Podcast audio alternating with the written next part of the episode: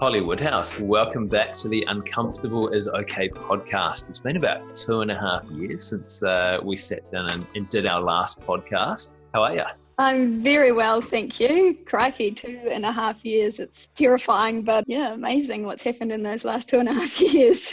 Definitely, and it, it, kind of it feels like it, what was maybe like six months ago that we we chatted last, uh, but it was episode number twenty three, and I think this one is going to be episode number one hundred and thirty nine. So there's, oh. been, there's been a bit of water under the bridge from as well. So I mean, yeah. people that are re- are really interested in your backstory which should be everyone, should go back and have a listen to episode 23. But for for those people that just don't want to stop now, can you snapshot it for us? Who are you? Where are you from? What sort of stuff are you into? Yeah, quickly, rural girl brought up on a farm southwest of Ashburton in mid Canterbury, and always had a bit of a passion or a love for outdoors, adventure, and also did a design degree at Victoria and Wellington. Uh, so now my yeah, my life seems to be a, a nice combination of adventures and design. But when did I go outward bound? 28 years old and wrote myself some pretty simple goals, but one of them was to do an adventure each year that challenged me and yeah, roll on. So first one was the Coast Two Day, which I always say is the most terrifying race I've ever done, just because it was the start really. It was that first step. And roll on from there. And I've done um, Marathon des Sables, which is an ultra through the Sahara Desert in Morocco, 260 kilometers, and then 230 through the Amazon jungle in Peru, one day coast to coast. And then my most recent and definitely most epic was 29 days walking Nordic skiing across the Greenland ice cap and then I suppose I've just I've just done the coast to coast again, third time in a tandem two day, which uh, was a really cool experience as well. Mm, awesome. So is that your adventure for the coast, or do you have another one lined up? That is actually my adventure for the year. Okay. I I mean it is still a, it was a pretty I mean it's still a, a massive event and uh, people ask me what I've got next and to be honest what I've I really just want to explore Canterbury and the South Island on weekend and day trips. So that's what my my focus is for this year. Awesome, and that's a really cool adventure. Just going and having a look around your backyard. Um, yeah. I, I saw some pictures on your social media the other day, and I was like, that is just incredible some of the places that you go and see and that are obviously not very far away and i think it's like that up around wellington as well as that you can kind of get so wrapped up in your own little bubble that you don't go out and walk for 40 minutes or a couple of hours and see these amazing, amazing places. Yeah, absolutely. I living in Christchurch, there is so much to do around here. Uh, an hour, a two-hour drive, take a mountain bike, go even further. You can do overnight or just day trips. And I, I suppose how I got to this is I did kind of get I'd, I'd go back and do the same trail and the same trail on the weekends and I was like why don't I go and do something different and figure it out so yeah, we headed up two weekends ago. We headed up the Godley Valley, which is the top of Lake Tekapo. Just a day trip on our mountain bikes, super casual, and like lots of stops, uh, lunch at the top, at the top near the hutch, and back again. But it was just, you know, it's epic. Not a soul to be seen. Beautiful day, and yeah, just and so easy, so mm. easy. It's nice to be able to go and look for those adventures and actively seek them out. And once you start kind of looking for this stuff, it's amazing what you come across, and you're like, man, that's cool. That's cool. That's cool. All of these, yeah. all of these things are awesome. Yeah, there's some really good uh, websites already set up. Like DOC is awesome. Um, there's one called Wild Things, Mal Law, based in Wanaka. His is more trail running based, but there's just you know people have already done a lot of these, and it's just a matter of finding them and going exploring yourself. Definitely. And that segue out quite nicely to talk about Greenland and 29 days Nordic skiing across Greenland is is probably an adventure that you need to look for a little bit. Don't imagine that it's just one that drops in your lap. How did you find this one and how did you, you did you decide this is a bit of me? It's funny, actually, this one. I was listening to the radio Antarctic Heritage Trust, who they were calling for applications for their third Inspiring Explorers expedition. So, where the expedition was to retrace the footsteps of Fridtjof Nansen, who'd done it 130 years earlier. And so I listened to this interview one morning when I was getting ready for work, and as the day rolled on, I just thought this is too good an opportunity not to try and be involved with. So got an application together, and yeah, was extremely fortunate, uh, along with three others: Brando or Wild Boy from New Zealand, and then Keith and Bridget from Australia. Uh, so there were four of us that were selected to go on this epic journey across Greenland. Four out of how many? Uh, there was almost 200 that applied and yeah so you had to just demonstrate uh, obviously the ability mentally and physically to be up for the task of an adventure like this. They were also looking for sort of an outreach. So you had a bit of a presence on helping promote what the Antarctic Heritage Trust does and and sort of building awareness around and trying to inspire the next generation of Kiwis and Aussies or anyone really to learn more about polar regions and, and what's out there. Nice. And obviously you tick all of those boxes really well. like once you'd found out that, hey, I'm going on this expedition, like what was what was the thought process? What were you, was it excitement or was it a little bit of fear? Tied in with it? Uh, actually roll it back, um, on the last selection process, we had a weekend where we spent in Christchurch at ropes course and then learning all about the expedition and putting on a harness with a tire behind us and towing these these tires to try and sort of replicate what it would be like pulling a sled across Greenland. And I mean, on the way home from that weekend, I rang mum and I was just like, "This is going to be really hard. I just I don't know if I'm physically or mentally um, up for this." And, and mum was like, "Well, you know, what'll be will be." And and I was lucky that I was selected, so I just had to. I mean, I knew it would be an absolute experience of a lifetime, but uh, the enormity of the expedition was not lost on me, uh, especially due to my size. That was my biggest fear going into the expedition was would I physically be able to keep up with the team and pull this pulka, which was, you know, I was just under 55 kgs and the sled was over 60, so it was heavier than I was. And I'd never done Nordic skiing before. I was pretty confident I could learn that one, but uh, yeah. So there were there were some pretty big challenges ahead of me, but very exciting. I mean, to be given an opportunity like that to go somewhere I had never thought and then even thought of, or I knew nothing about Greenland, I knew nothing about Fridtjof Nansen or anything. So that was a really cool part of it as well. Yeah, I was reading your blog, and that's just, it's an amazing name, eh? Fridtjof Nansen. Yeah. This, this might sound like a badass. Yeah. you mentioned kind of the, the weave around a bit here. You mentioned the enormity of the adventure with it as well. And did you kind of fully appreciate that before you got to Greenland and before you started off? Or was that something that you only really developed an understanding for once you were there? Yeah, no, definitely. Once I was there, I think naivety saved me, saved me a lot. Because if I if I had any idea what I was in for on that trip, I mean, we were had we, had three months in our build up from when we found out we were going. So start of February, and we started walking on the fourth of May. So February, March, April, May. Yeah.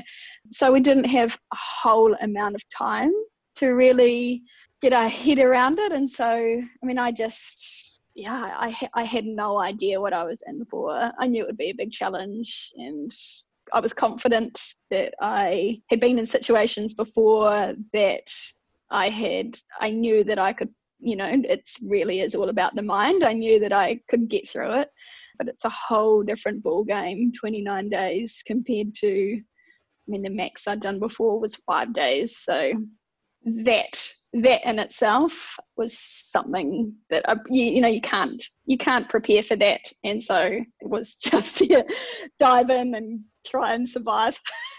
Yeah. And i think that the naivete is quite good in situations like that when you've got a massive goal or massive undertaking that you're that you're jumping into that the fact that you don't know what's going to happen and you don't really fully appreciate how big and how hard it's going to be is helpful in the fact that it allows you to start because if you don't have that and you you really understand it well then you're going to be super scared and you, will yeah. never begin absolutely like i had no idea actually how tough it would be pulling that sled. I had no idea how cold cold was really. I mean, living in New Zealand, it was nothing in comparison, and or dealing with the monotony of the same, the same, the same again. So, and I had no idea in in their build up to it that they would be challenges that I would have to face. So it wasn't even something that I even, you know, I'd said, oh yeah, it'll be the same, same in day in, day out. But I didn't truly realize what actually that was going to be like when I was out there.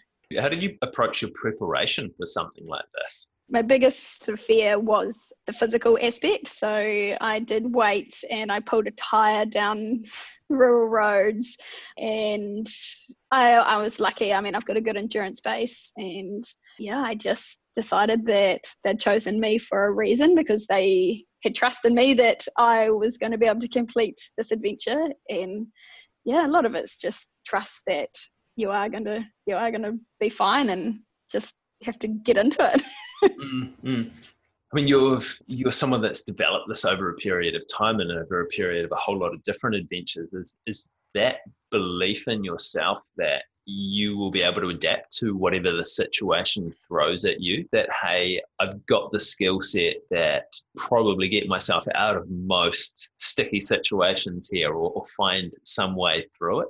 That if you hadn't done the stuff beforehand and they just kind of plonked you in the middle of this, maybe your self belief wouldn't have been quite quite as robust. Yeah, definitely. A lot of my past adventures, while they were a lot smaller in scale, a lot, lot smaller in scale. There are a lot of snippets where, like, you are totally challenged and you're really hating the moment and you've got to work through it. So I just believe that I, I mean, I'd been through situations like that where I'd come out, you always come out the other side no matter what. And a big thing is mentally, like I always just say, if you, your mental space is is okay, then your body will just get through it. So a lot of times when I was feeling very low, I'd just be like, I would actually tell myself, uncomfortable is okay. Like this is okay to not to not be feeling great but keep being positive and you'll get out of it a lot faster than than just being like this is awful i want it to end a whole lot of you know which there were there were mm-hmm. times like that but it's it's recognizing those thoughts and being like that's going to get me absolutely nowhere. No one is coming to help me here. I have to change my mindset and to be able to enjoy the situation that i'm in. Is that the only way that you flip your mindset is by that that positive self-talk? Or are I, I think strategies there are times when positive self-talk doesn't even work either but it's knowing that it's really tough situation but it's actually okay. It's it's you're you're not going to be like that forever. You just have to work through where you are and get out the other side. So um, like there were some days when it was really really tough and i was just like right just break it down. So I'd just break it down. I right? get to the next the next break in our um, walk, and our team would have a ten minute break every hour, an hour and a half or so. So get to the next break, get to lunch, get to the end of the day, and if you could just break it down, the enormity of of trying to get to the finish is so much easier to deal with mentally to be able to to keep you going and then change your mindset. If you can do that, if you're not thinking about the end goal, but you're thinking about these little micro goals, um, it's a lot easy. I found it a lot easier to get through. Yeah. Mm, yeah, I completely agree with that. Is like if you've got something massive that you're working towards, is those those checkpoints along the way and taking some time to one to get to them first but then to celebrate when you've when you've got to them gives you a little yeah. bit of a kick and a little bit of a rush to just kind of regather yourself and, and take you on to the onto the next step yeah, definitely. Like you, once you get there, you're like, right, I did that. So let's just do the next one. You do the next one. Right, we're here. We're lunchtime. Great. Oh, we've got to, you know, get through the afternoon and look forward to dinner. yeah when you got to Greenland, like tell me what was your first day like there? So we arrived in an afternoon and Bent, our guide, and Bridget, they were already there. They'd been in Kangerlussuaq or in Greenland uh, for a couple of days sorting out all the gear. So uh, we flew in and we had the afternoon uh, sorting out gear and then slept that night, got up that morning, packed all our stuff, put it on a bus, drove as far as we could onto the ice cap and started walking. So it was there was really no time for anything else apart from being in the totally being in the moment and getting ready and going, which uh, which was really great. It was just we're here, let's get sorted, let's just start. Yeah. Mm. So kind of scary, also very exciting. Very exciting. Yeah, yeah. brilliant. And uh, yeah, I think that's that's probably the best way to do it. As we've just been talking about, is just get get stuck in and, and back yeah. yourself. So you were there for 29 days. And say in the first week, what were the hardest parts for you?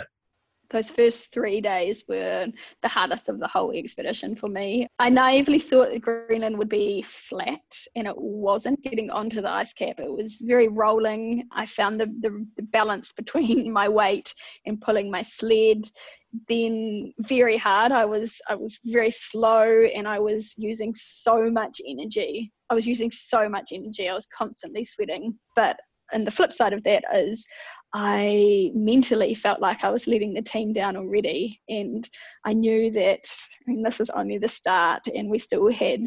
We were told we were told it would take between 22 and 25 days, which I just thought, how am I going to keep going and not be the weakest link in this team? Uh, and so for me, while it was extremely physically challenging that first that first couple of days i mentally i yeah i really really struggled just to stay positive tried to try and stay positive and and to keep it going. And we were also learning like we were trying to put a tent up and we had my gloves were so massive and my hands are so small and you know just trying to figure out and it would take us so long. I mean by the end we had it down to a down to a fine art but it's just learning out what the routine is how everything works. So it was all it's all kind of dealing dealing with everything that was so new and trying to yeah just trying to get your head around that. Like after those first couple of days what what flipped for you to make it better it wasn't actually probably until the first two weeks. It took me two weeks, and I I remember thinking before I went into this that I knew that those first days would be hard, but I imagined myself to to get into a routine and to be to physically be okay after like day four or five. But I mean, I got to the end of week week two, and my body was still just really sore and wasn't actually until yeah it took me like two weeks for my body to come accustomed to physically pulling. I know i, I come I, I work i stand or sit at a desk eight hours a day and so to go from that to then 10 hours a day pulling a sled it was just it was a pretty physical toll on my body. So it took my body a long time to get used to doing that every day. Yeah. Mm-hmm and we we are getting a little bit older, Holly, as well. So we don't adapt quite as quickly as when we were eighteen, unfortunately. Ah, I, that is very true. I was the oldest on the trip at thirty four. Brando was 24, Keith was 27, and Bridget was 30. And I think, yeah, my body, you know, I just, you just presume that it will be fine and bounce back in no time because past experience tells you that's what happens. And it did, but it probably, yeah, it took, it took a wee while. yeah. And, and I think that's, that's an interesting point as well, is that you do, you will adapt eventually with it, but often people give up much earlier than they should because it hasn't happened for them the way that it happened in the past, or they are just worried that, hey, I'm sore, there's something wrong here. They rather than giving their body a chance to to adapt. One of the worst things that that I hear with people when they come in and see me uh, as a physio is that oh, it's old age. It's not old age. It's fact that you haven't done this before and you've tried something or you haven't done it for a long time. So long, yeah. That you're you're having problems with it and you're sore afterwards. People, oh, the, the best thing is it was when they say, "I always used to be able to do this," and I ask them, "Oh, when did you do it last?" And they'll say, "Oh, five years ago." And it's no no wonder you're sore. You haven't trained to do this for five years. Give your body yeah, a chance. I mean, let it adapt. That's so true. I hadn't really even thought about that. And I, I think that's probably what surprised me was that I that I expected my body to adapt faster than what it did and and actually how long it took for it to adapt But because I had no other option, I had to keep going. Then you realize that, yes, I mean, it took longer than what I expected, but then my body got very much got used to it. Yeah. Mm. And were you like physically, were you almost enjoying it after that point? I was extremely lucky and I almost went into a meditative state towards the end of that expedition. So I sort of break it down. The first week, I was just all mental, like full noise. I was, how am I going to survive? My body was aching. There's a whole lot going on. The middle two weeks, my body was getting used to it. Things were getting a bit easier, routine. I knew what was going on. I listened to podcasts, I listened to music It was heaps. And then in that last week, I listened to I listened to nothing. We would sort of walking for one and a half hours at a time, and we'd start walking, and then we'd stop, and I'd just be, where did that hour and a half go? It was just crazy. It was so such a calming, calming experience, and it was just the the monotony of skiing and everything. It was yeah, it was I suppose um, you know where a lot of people try and find to go when they're doing meditation. So I found it without even without even realizing. That's that's very cool. What amazing, crazy ideas did you come up with in that last week? I honestly I couldn't tell you because I would get to the end of our hour hour and a half walk and I would just be like, what have I been thinking about? I had the more ideas were sort of in the middle two weeks when it was everything was new and I'd think a whole lot of stuff through. And I mean, I thought up everything. I'm a bit of a dreamer anyway, so there were ideas coming out left, right, and centre. And I'm sure there was a lot going on, but I never really remembered what happened in sort of that last week. It was really, yeah, it was really calming. It was great really great experience. Nice, nice. Holly, can you talk me through the logistics of the journey as well? Like, how many Ks were you doing a day? What was the weather like? So we were told it would be between 22 and 25 days. That's that's just sort of an average of walking that that route across Greenland. We would start walking at about, we would wake up at about 6 a.m. and it would take us two hours to have breakfast, boil water, pack down our tents, and get everything ready. We would get a weather report before we started walking. So we had a sat phone back to the guiding company in Norway. Uh, and then the day would be approximately eight eight hours at the start and then we really pushed it out towards the end. So we're doing sort of 14 15 hour days. Uh, and then so we would walk just pretty much in a line following uh, each other's footsteps for an hour an hour and a half stop 10 minute break hour an hour and a half stop 10 minute break. We'd have an hour lunch break uh, in the middle of the day where we'd put up a tent and sit inside and uh, just eat, eat a bit more food, two minute noodles. And I mean, our food was just super high calorie and fat. So, sugar, chocolate, two minute noodles, crackers, salami, butter. We ate pure butter. It was an interesting one. Never thought I'd do that. But it was turned out to be a godsend. And then at the end of the day, whenever we decided to stop, we'd just stop, put out, take us another two or so hours to put our tents up, boil more water, have dinner, would hop into a tent all together and sort of had a debrief over the day, just check in with everyone, make sure everything was okay. And then I would, yeah, I wrote a diary. So I'd just write in a diary before I went to sleep and wake up and do it all again. We had unseasonable storms, which slowed us down considerably. We had a hurricane on about day 12, which was an experience in itself. And well, there's a documentary out on it actually, and it's fascinating to actually watch and see what it was like. Again, I think I was so in the moment of it that I didn't actually like to watch that hurricane it's far more dramatic than what I remember it to be. But we set up this camp and we were just in our tents for 24 hours, which was actually really nice because I just slept and ate and read book on my iPhone. so great sort of day off. And yeah, we had yeah quite bad storms which held us up and pushed us right out, right right out. We actually even up to the that final day, day 28 we still didn't know if we were going to make it to the end. Um, so we just started walking at 10 a.m. and didn't and stopped 22 hours later when we finally made it. But we had to. That was the day the helicopter was booked. We had a boat which we'd missed by three days. So we had to then rebook a, a helicopter to get us out to get all our connecting flights home. So we were out of food, out of everything. It was we were getting picked up that day no matter where we were. We were just really fortunate that the weather cleared and we made it to the end. So it was a pretty epic adventure to start off with, and added weather turned it into one heck of an adventure that we were very fortunate uh, to succeed in doing.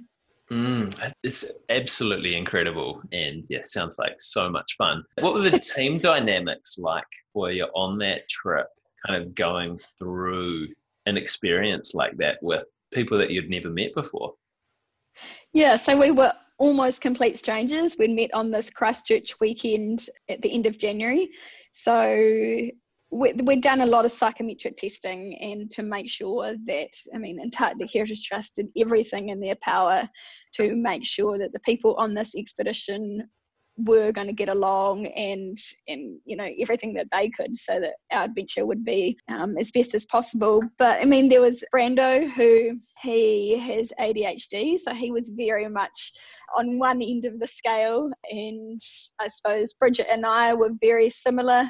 Uh, and keith is just the most down to earth humble person uh, you could ever imagine. So there was a really nice range of personalities that came together. Uh, but when you're put in a situation that is so foreign or a landscape that is so foreign, you just really rely on the people around you and we all supported each other in different ways as we as best we could.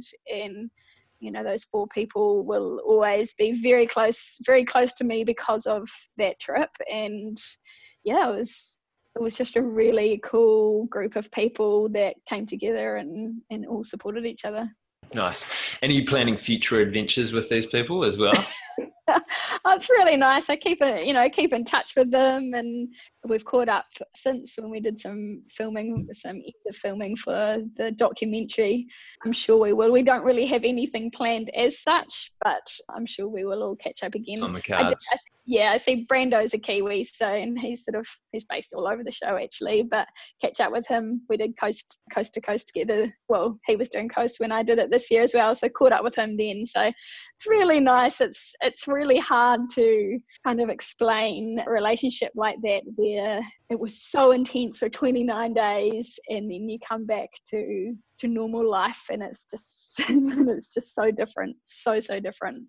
Mm, and I think that that's that's probably one of those things that you you can't really do it justice in explaining. It's you have to go through an experience like that with someone to understand what your relationship ends up like afterwards. Is that kind of that level of of knowledge about someone and that level of trust going through that adversity with them.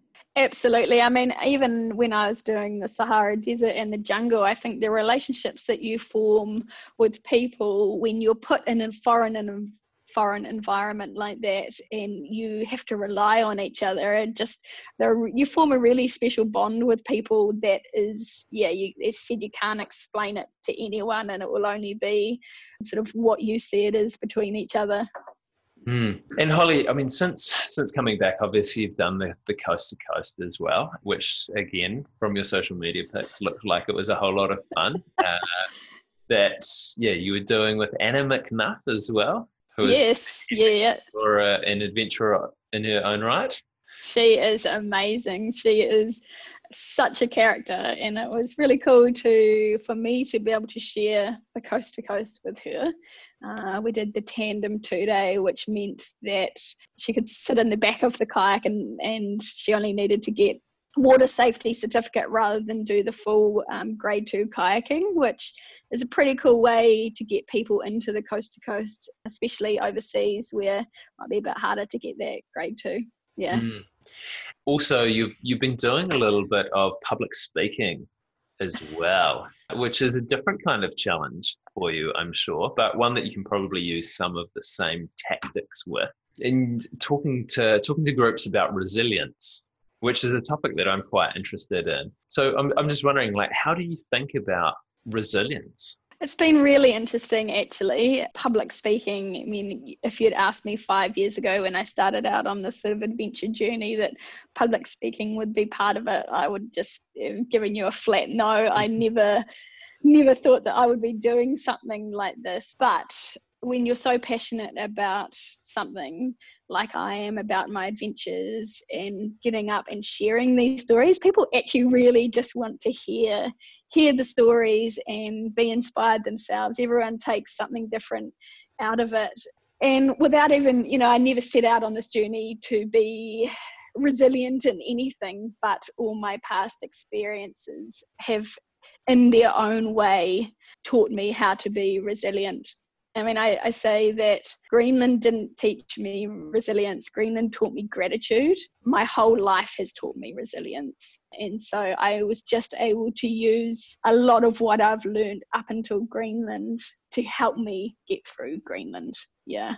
Mm, mm. And I think one one of the ways that I, I think about it is obviously I come from a reasonably physical background, so it's it's that kind of progressive training as well as that you've done these things that have got slightly bigger and bigger and bigger that have taught you all these skills to then take on like a massive challenge like like Greenland, and hey, here's where I can apply all of those skills. And I mean, Greenland, while it may not have taught you resilience, probably ended up making you more resilient because you've been through that experience.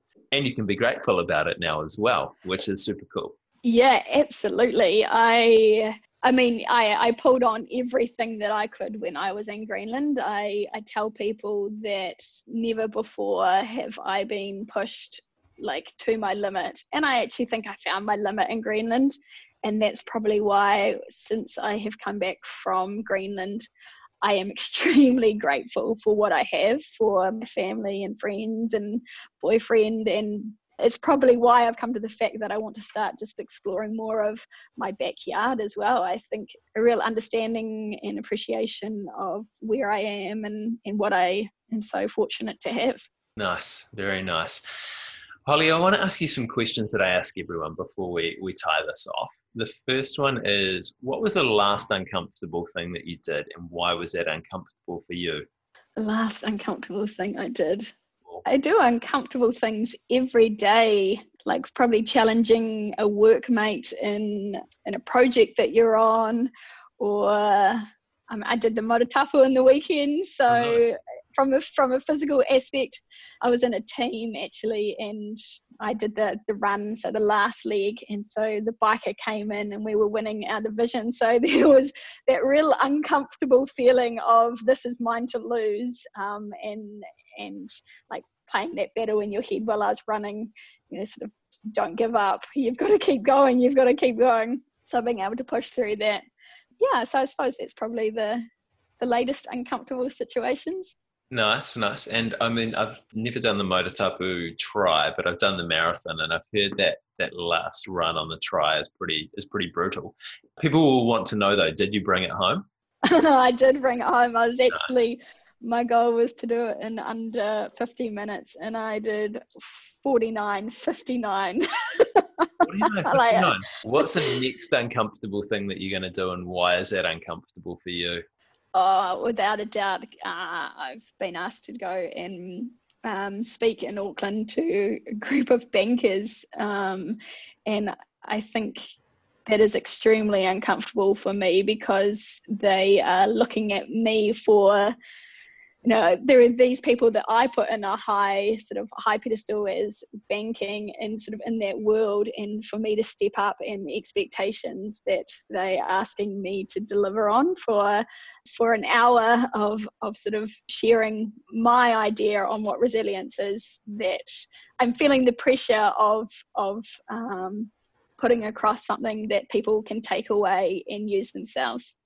Mm, yeah, that is is challenging, especially when you're kind of going across different disciplines as well. But I think that's that's often where the best ideas are hatched is that when you get this kind of cross pollination of of people that look at the world from different perspectives and you being able to share your story in that instance to people that have I mean yeah, some of them might have done five day ultra runs, but I don't think any of them will have uh, gone across Greenland.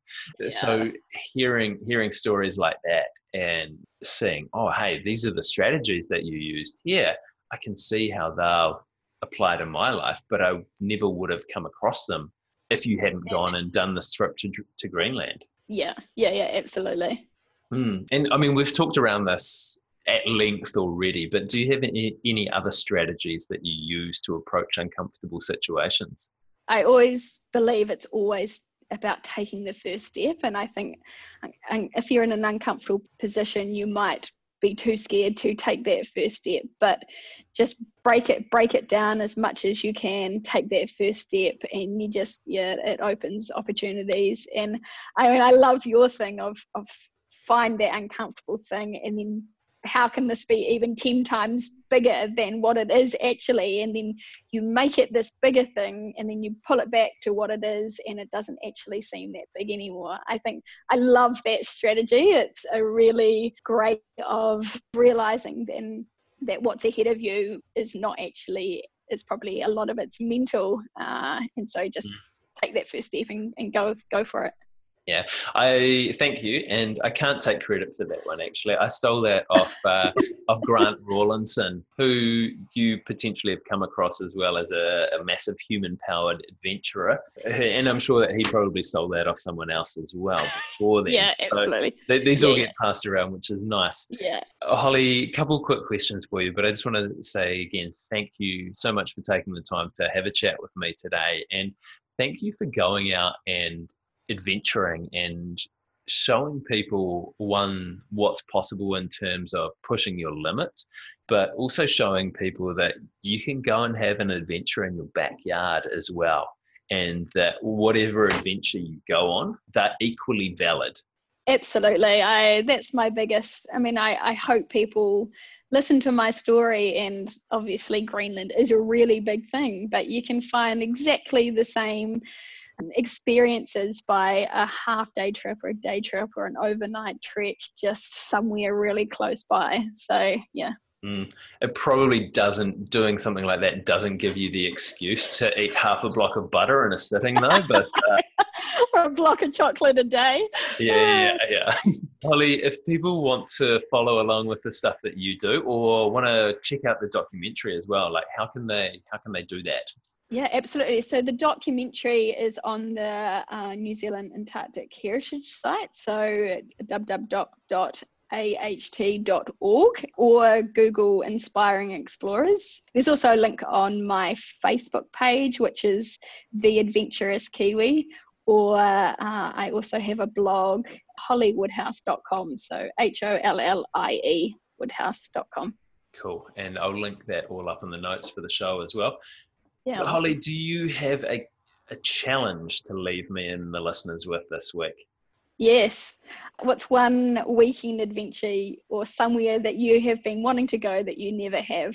I challenge you to write it down, and you might not do it in the next week or the next six months or a year, but just keep it on a piece of paper and keep looking at it and remind yourself that that's the one thing that's one thing that you want to do. And by being able to see it and physically write it down, I think it brings it to front of mind and, and then you can go and do it. Okay, good, good, good. I've got a couple of ideas already. already, they just know instantly of something and it's like something that they've just been sitting there thinking about that they haven't actually done and it's all about like just taking that first step and going and doing it. Mm. hollie woodhouse thank you so much for getting uncomfortable with me today. Thank you so much. It's great to be back on the show